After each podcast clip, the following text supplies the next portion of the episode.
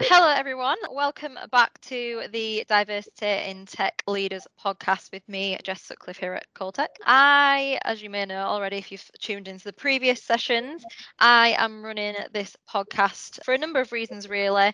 One of the main end results, hopefully, getting more minorities within into the field of tech. That's fintech, insurtech, whatever the tech is, you name it. I am hoping to increase diversity representation, provide examples of good role models that have managed to get to successful places as well. So I'm speaking to a number of people who our listeners want to hear from, one of whom is Rodney Williams, who has so kindly joined us here today. How are you today, Rodney? I'm well. It's such a pleasure to be here. Thank you very much again for joining. Um, Rodney is actually a co-founder of LISNR and Solo Funds, so he has great wealth of experience within the tech industry. I'll give you a little chance to introduce yourself. I'm sure you can do it far better than I can. So the floor is yours. Hello, everyone. I'm Rodney Williams, co-founder at Solo, as well as co-founder at LISNR. Solo is a marketplace capital marketplace that allows consumers to lend and borrow from each other. And LISNR, which was my first venture in financial services as well, it is a technology used to make mobile payments safer. So I'm really excited today to tell you a little bit more about, about Solo and, and some of the things that I've learned in entrepreneurship. Looking forward to the questions.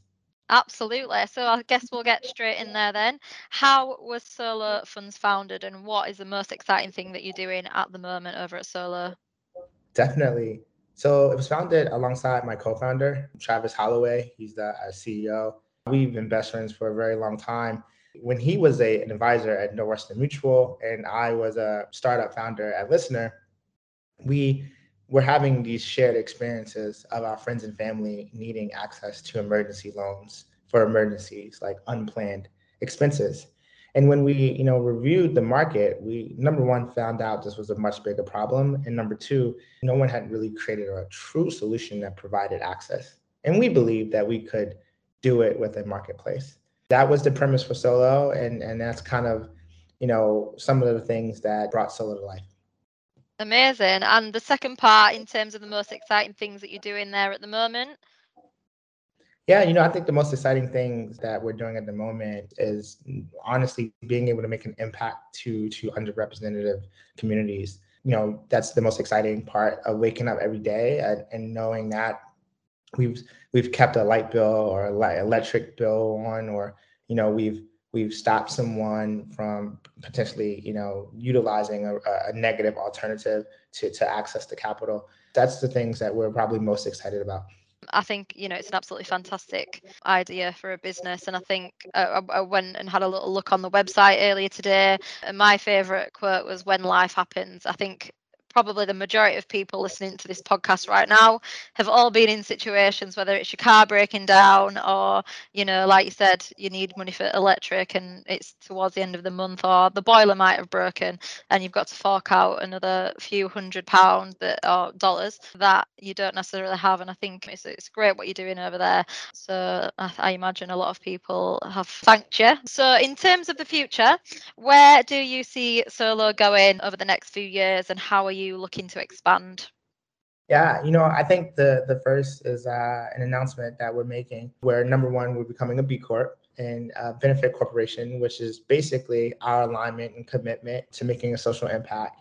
And I think the second piece of where we're going is today we're doing it based on you know providing access to capital. We plan on doing it a number of different ways. We really want to be a full end-to-end financial service company for this community that we built and and then we're going to go global with it wow absolutely no it sounds great and you've obviously got a plan over the next couple of years there i imagine you're going to be very busy because obviously I actually came across your name on a one to watch page, obviously.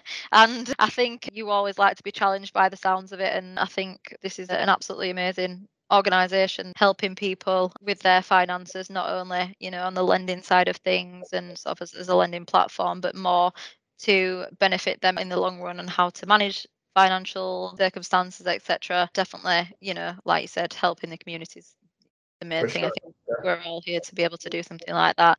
So, obviously, this is Diversity in Tech podcast. In terms of the team that you've built so far at Solo or that you're looking to build, why do you think it's important to build diverse workforces? Yeah, you know, I think the, the number one most important aspect of building a diverse workforce is I think it's really about your workforce should resemble the consumer market that you serve, you know, and I, I really believe that companies that serve more diverse market segments, that it's extremely important that their team and their workforce resembles their consumers. I think we've done too much of the opposite in our society. We're definitely an example of that for sure. Yeah, absolutely. And I think that's beautifully put the way you worded that as well to resemble the people that you are helping. I think that's always beneficial and gives you a lot more credibility and authenticity when you are selling your services essentially to these people that are hoping to get financial benefits as well. A question that leads nicely on from that as well then is how have you navigated the hiring process taking into account diversity and inclusion? I always say at really, really diverse companies, there probably isn't a diverse initiative because the, for some reason it, it becomes naturally diverse. But I think the secret sauce there is I think that where diversity needs to start is within your hiring organization. You know, that tends to be the organization that creates the funnel of your workforce. And it's super important that that organization does not have bias. It's super important for that organization to understand what diversity means well before there's ever a diversity initiative per se, right? And I think that's always been our stance within our hiring organization. We try to make it as diverse as possible there. And that diversity will ultimately look at talent with a different bias. Yeah, absolutely. I mean, in terms, because obviously we here are a staffing business and we do like to find out ways that we can become more inclusive within our processes whether that's anonymizing resumes when we send them to over to our customers. I think it's a stupid percentage like if you've got sort of a white name to say you have to apply for jobs like 60 times less than somebody who's got sort of a minority name that's not as well heard of whether that's through i've got no idea but the main point is people who are from minority backgrounds do have a harder time getting through the recruitment process. And I think that's one of the main reasons that I wanted to start this and to put a main focus on this just to hopefully bridge that gap eventually between the customer and the candidates like you said i think it's super important and then biases are removed before they even get a chance to get into the process really obviously there'll probably be leaders watching this whether that's ceos ctos directors engineering. How would you describe your leadership style? And obviously, if there's any advice you could give to leaders or people who are hoping to become leaders, what would that be? Yeah, you know, I think the biggest thing is my leadership style has actually changed as I've grown and changed dependent on what I felt the company needs at that particular moment in time. And I think that's what I would actually try to communicate to anyone that wants to be a leader is that you should, you know, learn what would be the best style to get the best outcome for the company. I think that's really, really important. I think the second thing is something that one of my early managers told me was that the moment you can do my job, I'm going to let you.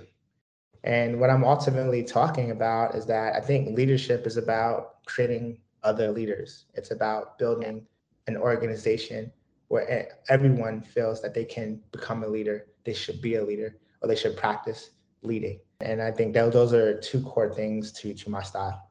I've actually never heard leadership being worded that way, but thinking about it, it's such a good way to be. I think, in terms of what I've always found through people managing me, or if I've ever been training people, etc., you know, everybody's so different. Everybody needs a different management style, leadership style to be able to be their best selves at work, be the most productive. So everybody's a leader in their own way, but to give them advice and encouragement into becoming their own leader, essentially you'll get the best out of them, which obviously when you're running a company, you definitely want to do.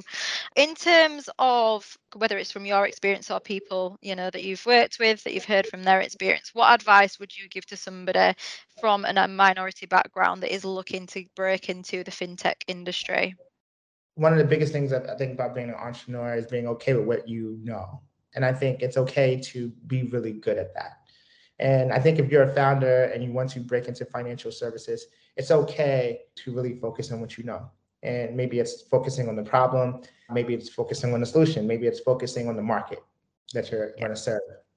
What I'm ultimately getting at is that I've always had co-founders, and but my co-founders tend to be really good at things that I don't know and to be really good at the things that I'm still working on. And together we can do something pretty incredible. And that's my message to minority founders. It's okay not to know everything.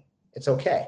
But as you are developing your idea, if you're wanting to get into financial services and you're and you're and you're toying with something, the first thing that you should do as a, as a founder is to attract a team.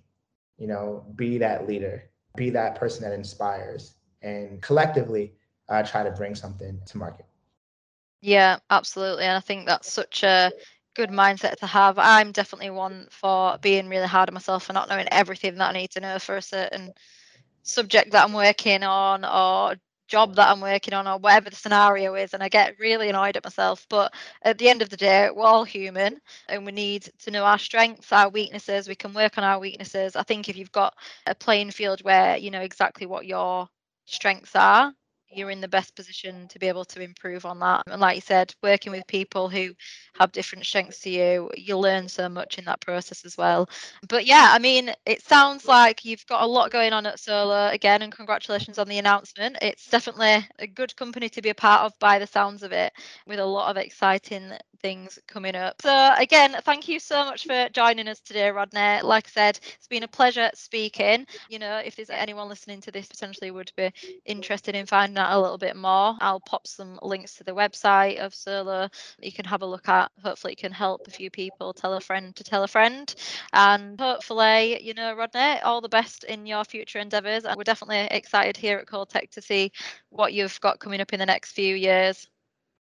Awesome. Thank you so much and really appreciate you taking the time to learn more about myself and solo and, and listeners. So thank you.